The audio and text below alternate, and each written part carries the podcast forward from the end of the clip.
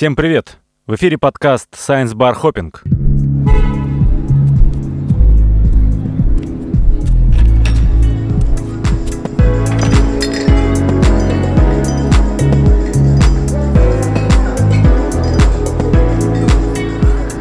Обычно во время Science Bar Hopping ученые читают лекции в барах, а человек стоек слушают. Это мероприятие, которое в нескольких городах России проводит Фонд инфраструктурных и образовательных программ группы Роснана и медиакомпания «Бумага». Но сегодня мы записываем очередной выпуск подкаста и говорим о том, как устроена жизнь ученых. У нас в гостях Александр Квашнин, кандидат физико-математических наук, старший научный сотрудник лаборатории компьютерного дизайна материалов Сколтеха. Саш, привет. Привет. Саш, расскажи в двух словах, чем ты занимаешься? Ну, если совсем в двух словах, то я занимаюсь компьютерным предсказанием новых материалов с заданными свойствами. А, то есть, э, ну, если сейчас более обширно сказать, mm-hmm. то есть как раньше все это делалось. Раньше, если людям нужен был какой-то новый материал для каких-то своих целей, они брали, смешивали там химические элементы экспериментально, опытным путем. Что-то у них получалось, дальше исследовали. Если свойства совпадали с тем, что они хотят, все, мы его используем. Если свойства не совпадали, все, мы его убираем, и дальше делаем. И так повторяли, повторяли, пока, собственно, не найдут, что надо. А сейчас мы это делаем на компьютере. То есть у нас весь этот процесс, процесс именно поиска, перебора и пробования, тестирования материала идет на компьютере.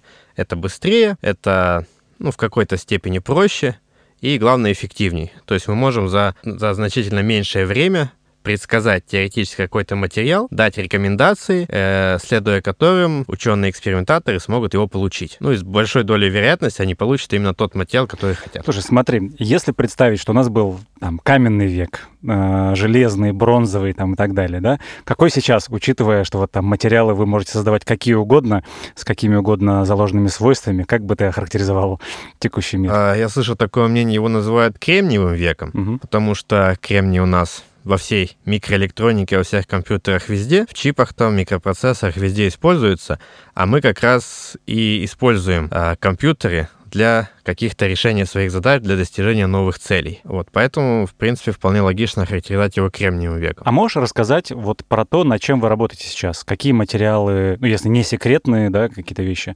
э, над какими материалами работаете и что, чем обусловлено именно вот такое видение там этих материалов, да? Какими задачами, возможно, вот вызовами или чем? На настоящий момент я занимаюсь двумя типами материалов. Это я ищу новые сверхтвердые материалы и новые сверхпроводники. Задача по сверхтвердым материалам, она, скажем так, гораздо более практичная.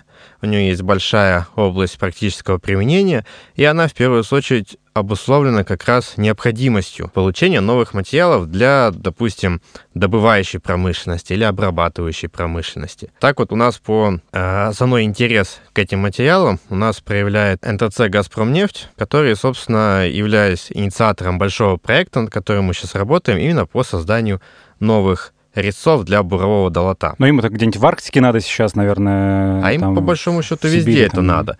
То есть э, ну, вообще глобальная проблема какая? То, что резец у них именно состоит из алмаза. То есть это самый твердый материал, который может быть, и в том числе он и дорогой. Потому что его тяжело производить. Поэтому у нас и самая дорогая нефть э, в мире, там, да, с точки зрения вливания а, в добычу. Ну, не знаю, скорее всего, другой вопрос, к другому относится. Если алмазами ее добывать, конечно. Да, но алмазы, как правило, мы покупаем в Китае, потому что они делают самые дешевые алмазы. Мы у них их покупаем, вставляем в резец и все дальше. Но алмазы дорогие, да. И как раз проблема заключается в том, чтобы заменить их чем-то другим.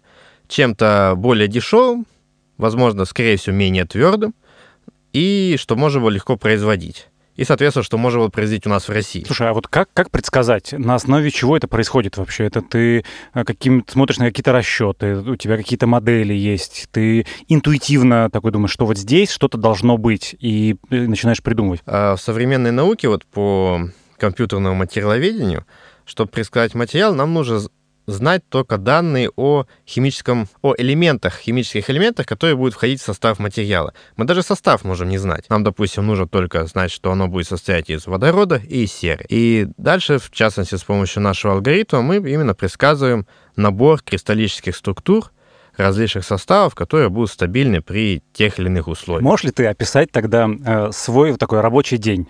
Потому что пока это выглядит так, знаешь, я пришел в лабораторию, включил комп, значит, записал набор свойств, которые мне нужны, поставил генерить, значит, все эти данные там, э, перебирать и так далее, и ушел заниматься своими делами. Пришел, поменял настройки и снова ушел. Как, как на самом деле все это выглядит? Ну, в идеале оно должно так выглядеть. Но так никогда не бывает. Ну и большинство людей так думают на самом деле, что чем там нажали кнопку, и все, то у нас все готово.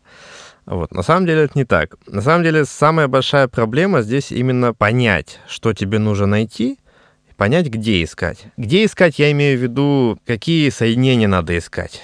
Или в какую сторону периодической системы Менделеева смотреть, где вот это найти. Это вот на самом деле большая проблема, потому что ну, элементов много, всего много, и поэтому на помощь, конечно, приходят уже сделанные работы, те знания, которые люди получили заранее.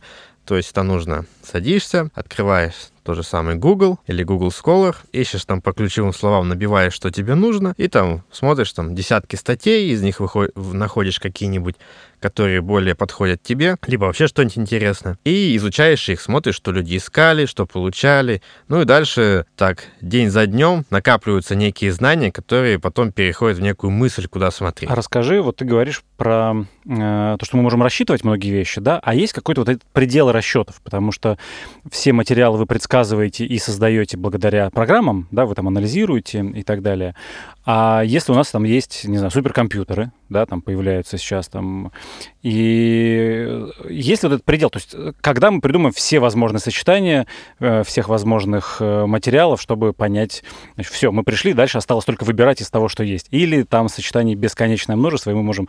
В общем, твоей профессии ничего не угрожает. Ну, э, сочетаний разных материалов на самом деле действительно бесконечно много. То здесь касается, здесь вопрос уже стоит в том, сколько туда элементов будет входить. Ну, чем больше элементов, тем больше сочетаний, так? А здесь мы в первую очередь ограничены расчетными мощностями, потому что если мы хотим что-то посчитать точно и при этом рассчитать какие-нибудь свойства, типа электронную оптику или еще что-то, то мы это используем методы квантовой химии, это в основном теория функционала электронной плотности. Это очень такой дорогостоящий с точки зрения расчетов метод, и максимум, что мы можем взять, ну, это вот 200 атомов. Ну, в принципе, в реальных размерах это очень мало. А если мы говорим про какие-нибудь более простые свойства, типа механики или еще чего-то, то здесь мы можем перейти на менее точные методы. Это вот методы молекулярной динамики и молекулярной механики. Там может до нескольких миллионов атомов брать. Но это опять-таки тоже не очень много, с одной стороны. Вот, то есть это вот наши пределы. И тут уже это не связано с тем, будь то у нас там суперкомпьютер там на миллионы ядер, мы все равно не сможем сейчас пока брать большие системы.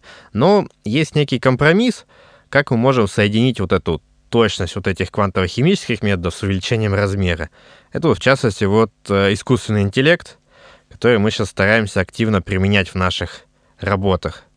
То есть алгоритмы машинного обучения, нейронные сети и так далее — то есть это вот за последние годы очень сильно развивается, и на самом деле сейчас применяется много где, практически везде, где можно посмотреть, оно там сейчас будет. И вот мы тоже стараемся это использовать в своей работе. А что он выполняет? Какую функцию? Ну, в основном некие рутинные операции. То есть, опять-таки, в частности, к вопросу о сверхпроводникам. У нас есть таблица Менделеева, там 118 элементов, а, и мы взяли и хотели посмотреть, а в какую часть таблицы Менделеева нам ткнуть, чтобы найти там Э, рекордный сверхпроводник. Мы же не знаем.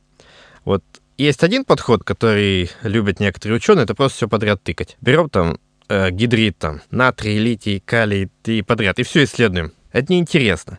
Потому что, ну, это рутинная работа, то есть ты просто сидишь там, кнопки тыкаешь, условно говоря, и что-то там получаешь. Это неинтересно.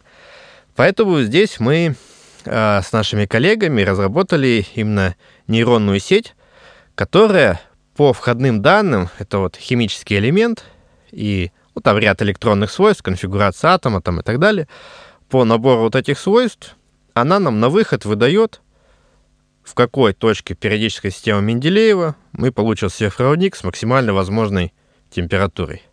И все. Слушай, ну этот метод выглядит немного, немного эффективнее, чем тыкать все по порядку. Но находятся те, кто продолжает, значит, вот таким методом все выбирать и исследовать. Почему не переходят они вот к такому, как у вас? А, ну, тут есть несколько моментов.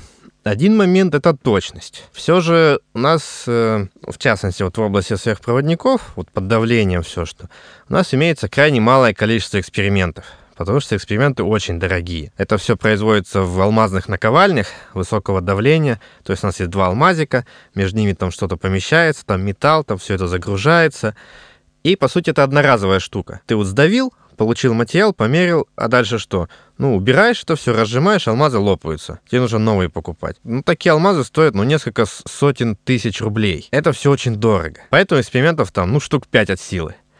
А, проще, опять же, на компьютере это делать. А для того, чтобы обучить вот нейронную сеть, нам нужны данные, так?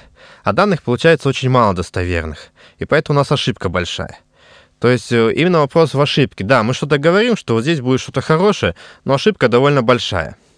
А, поэтому для некоторых надежнее просто все подряд перебирать. Это, естественно, способ надежный, да.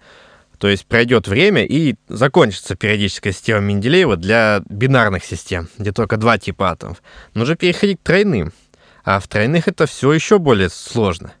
Помимо того, что там комбинаций очень много элементов, так там еще и системы большие. Это опять у нас проблема расчетов. То есть там уже нельзя обойтись там восьмью атомами. Там нужно смотреть реально большие системы.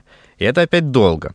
Поэтому, скорее всего, когда все двойные системы закончатся, так или иначе люди перейдут именно к тому, что все это делало нейронная сеть или еще что-то. Потому что сейчас появляется на самом деле очень много статей, где именно ученые прикручивают эти нейронные сети для вот таких вот рутинных работ, для обработки данных и получения какого-то результата из них чтобы вот не самим тратить на это время и что-то думать, а вот так вот делать. Это вот сильно облегчает, а на самом деле в будущем это намного эффективнее будет. Саш, ты так, знаешь, с таким интересом э, и воодушевлением об этом э, рассказываешь. А в чем для тебя интерес вот в, в такой работе, в науке, в исследованиях? Он в процессе? Тебе нравится, значит, тут посидеть с искусственным интеллектом, тут по, почитать статьи, здесь, значит, по, поискать эти материалы? Или в, в финальной стадии, в том, чтобы найти что-то конкретное, что придет в народное хозяйство, э, улучшит, значит, там, э, поможет добывать нефти больше, лучше, быстрее, да, или что-то там еще, да? Вот в чем у тебя интерес? В, в самом процессе, либо вот в каком-то результате таком? Ну, в данном случае интерес больше в процессе, потому что,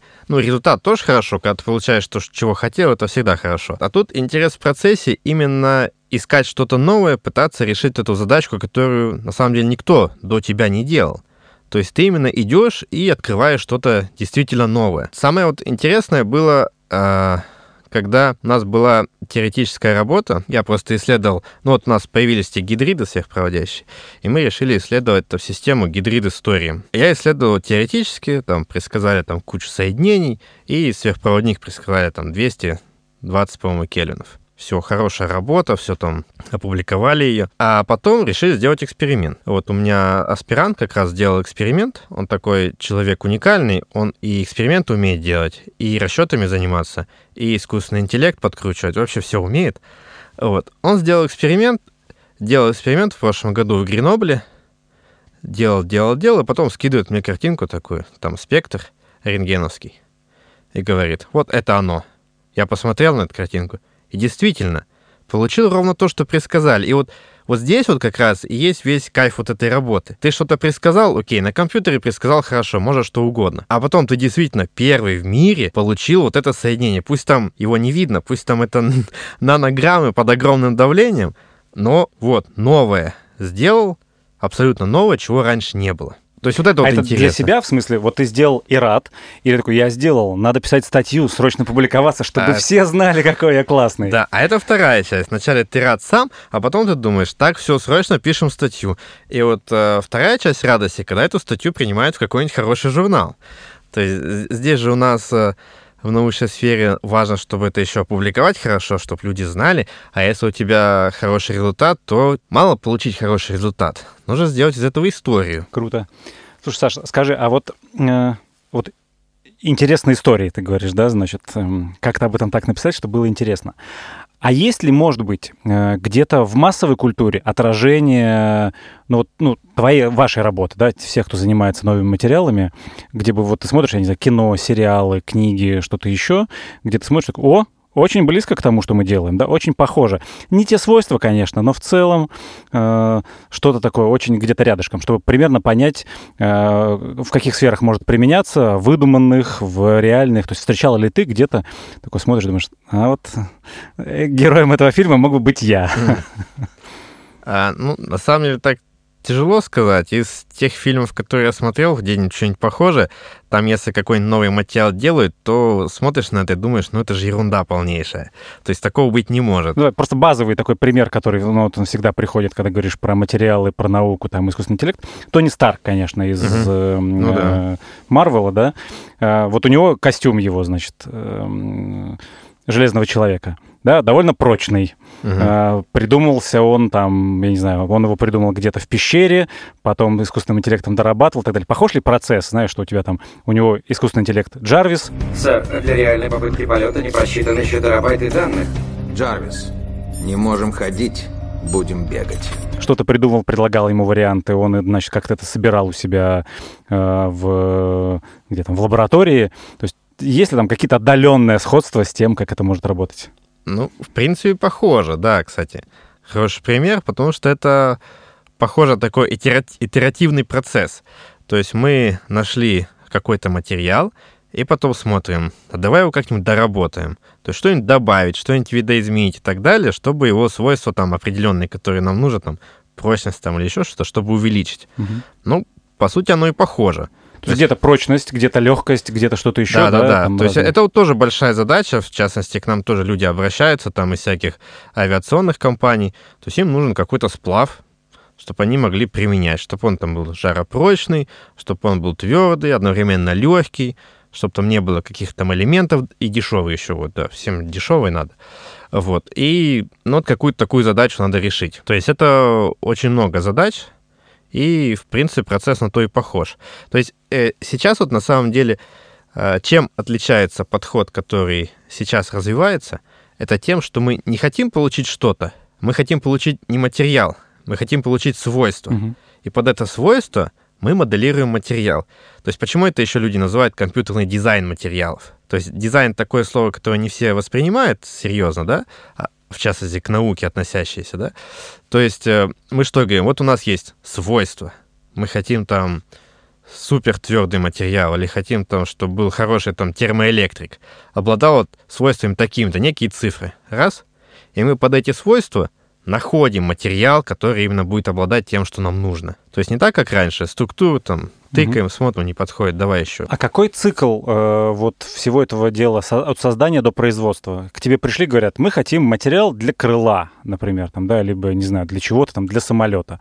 Такой, окей, мы подумаем, запилили дизайн, придумали свойства, собрали свойства, да, сделали какой-то дизайн, дальше исследователи это сделали, и потом создали материал, самолет полетел. Вот как от, от запроса до того, чтобы сидеть, значит, и хм. счастливо лететь куда-нибудь южную страну на зимовку, вот какой период занимает? А, ну, мне кажется, это бесконечно.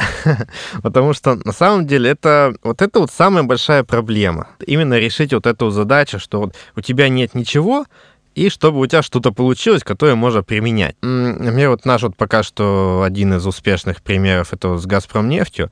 Это вот да, действительно, они вот пришли и сказали, нам нужен такой-то материал. А мы такие, можно. То есть эта задачка нам под силу. После этого сели, посмотрели, так, какие сейчас есть материалы. Так, так, так. Есть там не очень твердый, есть там алмаз самый твердый, а есть что-нибудь между. Нашли, что-то есть между. Хорошо, давайте посмотрим вот эту систему. Сюда посмотрели. Так, а что здесь? Ага, вот у него там фазовая диаграмма, различные составы. А вот тут какой-то неизвестный момент. Вот здесь что-то непонятно. То есть в эксперименте что-то есть, что-то нет, не понимают. А давай посмотрим, что там. Взяли, промоделировали, рассчитали фазовую диаграмму и нашли, что вот в этом неизвестном месте у нас есть что-то интересное. У нас есть новое соединение, которое никто не знал. А, то есть в итоге мы получили модель нового соединения, получили набор его свойств. После этого мы идем к заказчику, в данном случае к НТЦ «Газпромнефть» и говорим, вот у нас потенциально можем найти вот такое соединение, будет обладать такими-то, такими-то свойствами.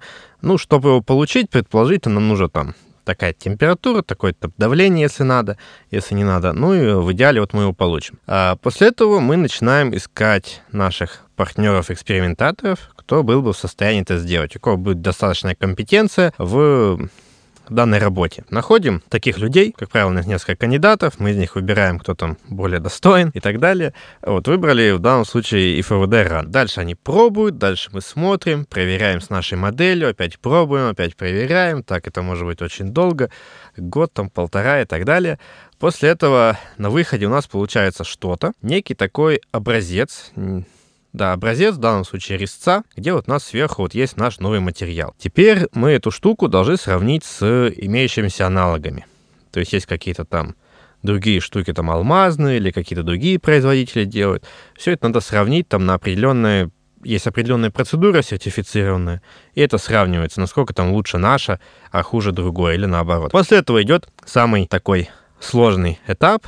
Это вот нам надо получить некую технологию, по которой мы можем уже масштабированно производить много. Вот. И вот это как раз самый сложный этап, потому что нужно большое производство. И опять-таки не факт, что вот это новое еще там коммерчески окупится или будет востребовано и так далее. То есть это большой-большой риск. И очень много людей на это просто не пойдет. Слушай, а сколько вот таких проектов параллельно может быть у вас? Вот над каким количеством вы думаете? Значит, здесь мы э, сверхпрочные материалы придумываем для там НТЦ, здесь придумываем что-то еще. Вот в работе сколько может быть, какая вот, ну, я не знаю, емкость у команды, у тебя, знаешь, я параллельно держу в голове там три проекта. Да, ну вот э, конкретно у меня это, наверное, задачки три с небольшим таких проекта. То есть, то есть больше просто времени не хватит. Э, просто, да. А, а у всей лаборатории, ну, это зависит от, от людей, в первую очередь, сколько людей и как хорошо они работают. То есть, если люди работают хорошо, соответственно, проекты будут идти. Если работают плохо, проекты идти не будут. Так, смотри, несколько раз за вот время нашей встречи прозвучала фраза «не хватает времени». Там не да. хватает. Где оно? Куда ты его деваешь? Э, только ли все оно у тебя уходит в науку, в работу? Куда ты еще его дополнительно тратишь на какое-то хобби, которое занимает у тебя кучу времени? Вот как ты распоряжаешься своим временем? И есть ли у тебя что-то, вот помимо большого количества работы, там, трех проектов параллельно, чего-то еще, как ты, в общем-то, распоряжаешься своим временем? Да, ну, Времени не хватает в прямом смысле, то, что приходишь на работу и начинаешь чем-то заниматься. Да ладно, там искусственный интеллект у тебя все делает. Это уже мы проехали. Мы ну, знаем, что ему за тебя тоже нужно время Алиса выделять. все читает за тебя. Ну, по большому счету, еще время тратится тупо на дорогу, чтобы доехать. Потому что, ну, как бы так, это в Москве понятно, все большое, угу. и как-то говорить о том, что ты тратишь много времени на дорогу, неприлично, но тем не менее. Ну, а во-вторых, как бы если говорить про хобби, то в данном случае у меня как-то все выстроилось так, что вот эта вот моя работа, это есть хобби. Хобби — это работа, работа — это хобби. То есть мне вот не в напряг поехать, сесть в лабора... приехать в лабораторию, что-то делать.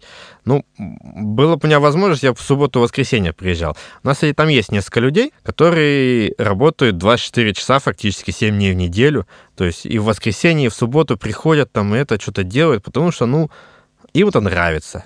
Они знают, что им нужно работать, потому что в первую очередь ты работаешь на себя.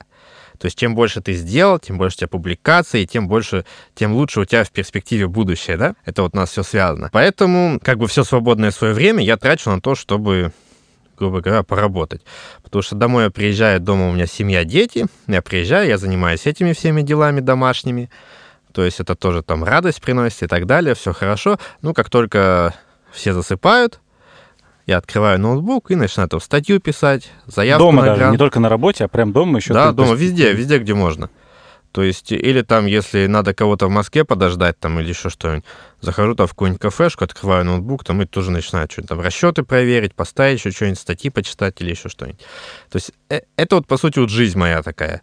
Потому что, ну, без этого я себя уже не вижу. То есть, я настолько привык этим заниматься везде, то есть, ну, я говорю, я вот занимался со второго курса, а вообще говоря, в плане физики там и науки, это у меня как бы семейная, потому что у меня в семье от бабушек, дедушек, там родителей, дяди, тети, они все физики. Кто-то преподаватель, кто-то научный сотрудник, но они так или иначе все физики. Поэтому, Династия такая. Да, поэтому у меня все это всегда было рядом. И вот поэтому, да, то есть лю- любая свободная минутка, ну, если есть желание, то ну, она бывает такое состояние, что ничего не хочешь делать. Вот, но это редко бывает. Детям под подушку ты тоже учебник физики подкладываешь такой сейчас? Они кидай сказки. Они такие, не, не, нет, вот тебе там, пожалуйста, что-нибудь посерьезнее. Нет, сказки я сам придумываю, такие интересные. Ну, вообще... Материалы в них новые встречаются в твоих сказках? Ну, пока редко, но еще маленькие, чтобы понять. Но вообще в перспективе, да. Вот. Ну, вообще, когда кандидатскую диссертацию защищал, вот у меня как раз первый ребенок родился, ну вот да, я вот свой доклад повторял, ты качал его и повторял. Он под это дело засыпал. Ну там скукотища была, понятно. Самое лучшее рассказ, чтобы уснуть, это свою кандидатскую рассказывать ребенку. Слушай, а расскажи вот последний такой момент буквально. А вот с чего для тебя все началось? Э, вот ты говоришь, что есть семья и династия, да, которая вот скорее предопределила э, твою профессию, да, и твое там научное направление. Но вот как это произошло? Действительно ли ты там интересовался наукой или выбирая там университет и учебу, ты как-то ориентировался на семью? Вот как для тебя вот такой вот вход в науку произошел? А, ну, если сказать честно, то никакой там физикой или еще чем-то не интересовался в начале в школе. То есть это как-то ну, и вообще учился плохо.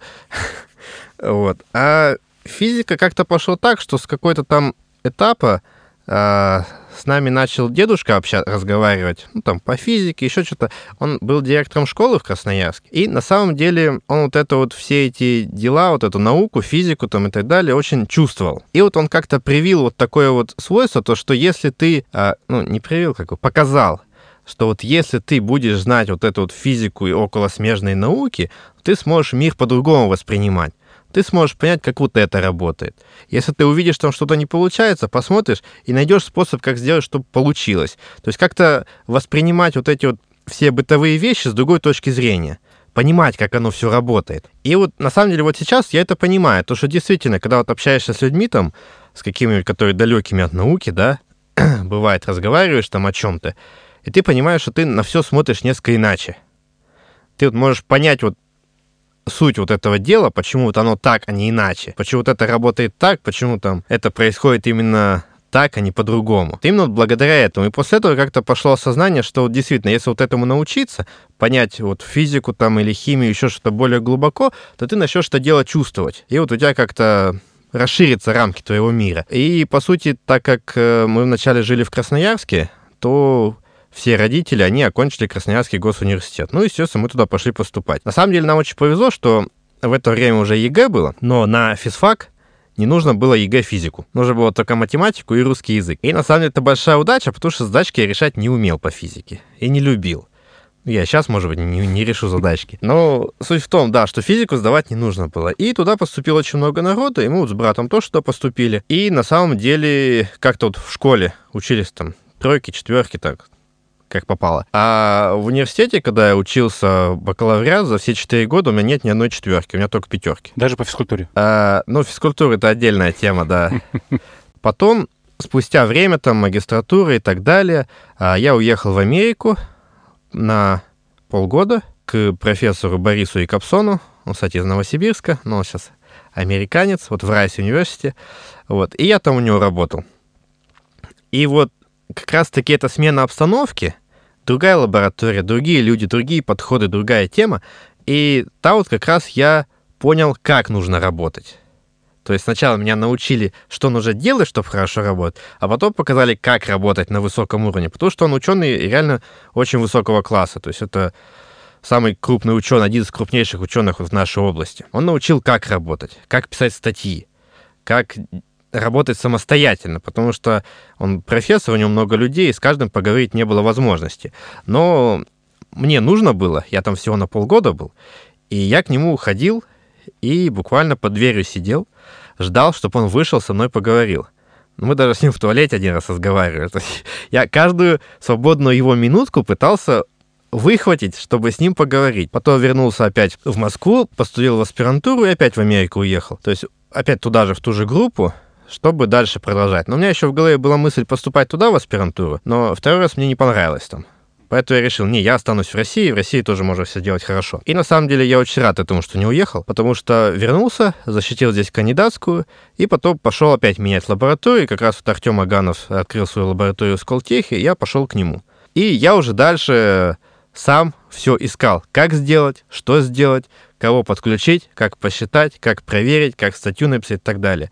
Это вот было в начале, и сейчас тоже свои проекты, любой свой проект, пожалуйста. Это, пожалуйста, то есть полная свобода действий, что на самом деле очень важно.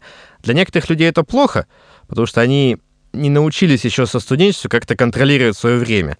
как вот на физтехе обычно любят. Вот у нас экзамен зав это через неделю, ну я за один день подготовлюсь. Или там мне надо сдать диплом, ну я напишу там за день.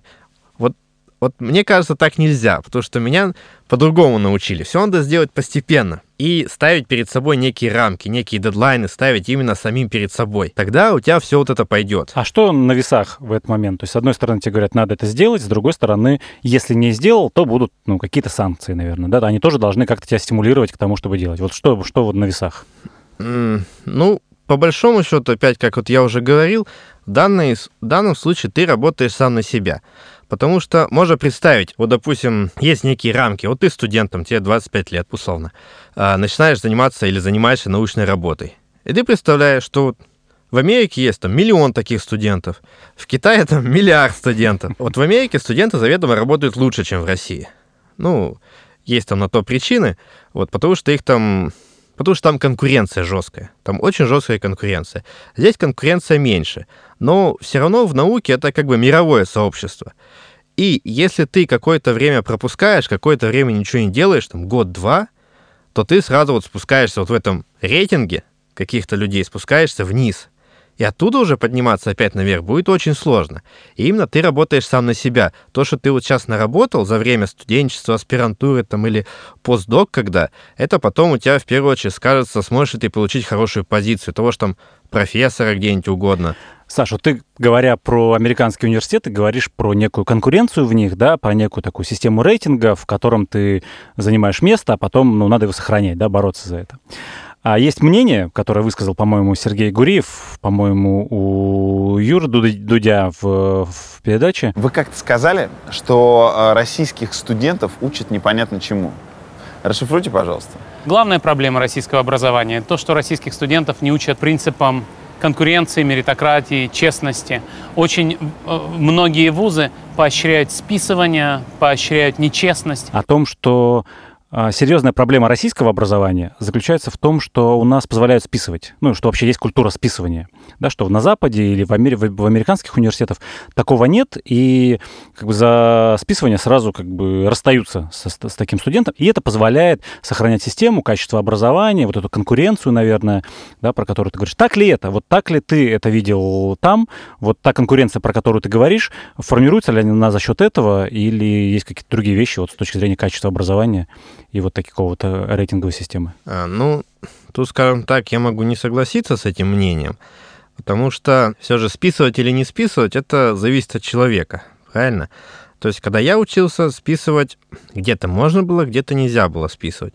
Но опять-таки, э, возможность всегда была. То есть у студентов всегда есть возможность списать. Это, ну, они могут придумать что угодно. Вот. Поэтому вопрос, надо тебе это или не надо. Если человек, грубо говоря, тупой, так, и он спишет, от этого он умнее не станет, да. Но если он не спишет, то по сути, что его ждет? Да то же самое. Ну, он же может там куда-то поступить, либо в этом рейтинге подняться, а тот, кто достойный, например, да, он рейтинг потерял, потерял стипендию, например, там что-то еще. То есть, во-первых, система такая не очень справедливая получается здесь. И, ну, то есть, смотри, не то чтобы возможность списать, не списать, а парадигма.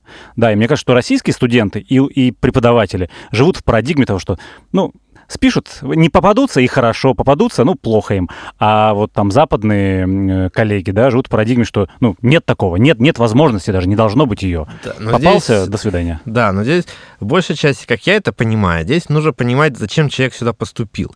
Вот, допустим, э, поступил он в какой-нибудь там, не знаю, медицинский университет, да, а это преподают там, не знаю, физику тоже.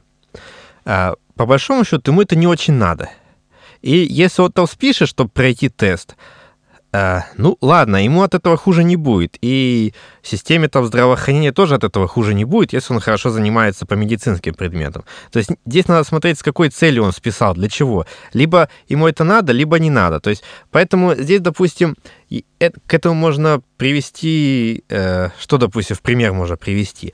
А сейчас вот в аспирантуре на физтехе, я знаю, Э, вводят всякие обязательные предметы, типа там менеджмент, психология или педагогика, что-то такое, я не знаю. А с моей точки зрения, это абсолютно не нужно. То есть, когда я учился, это было, но это было по желанию. Я, естественно, туда не ходил. Потому что сейчас аспирантура — это третья ступень образования, все такое, поэтому студенты должны заниматься.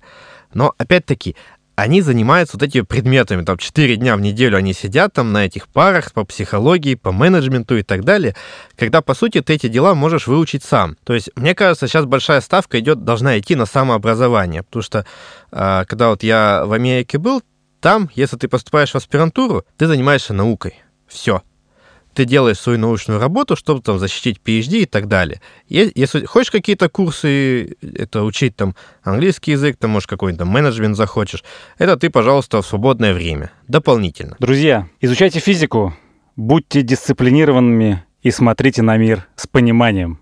Спасибо большое, Саша, тебе за, за разговор, за твои рассказы. По-моему, было очень интересно. Надеюсь, что ребята поделятся с нами своим мнением в комментариях к этому подкасту. Спасибо, Спасибо что пригласили. Это был подкаст Science Bar Hopping. Ищите новые выпуски на сайте Бумаги. Нам будет очень приятно, если вы расскажете о подкасте своим друзьям.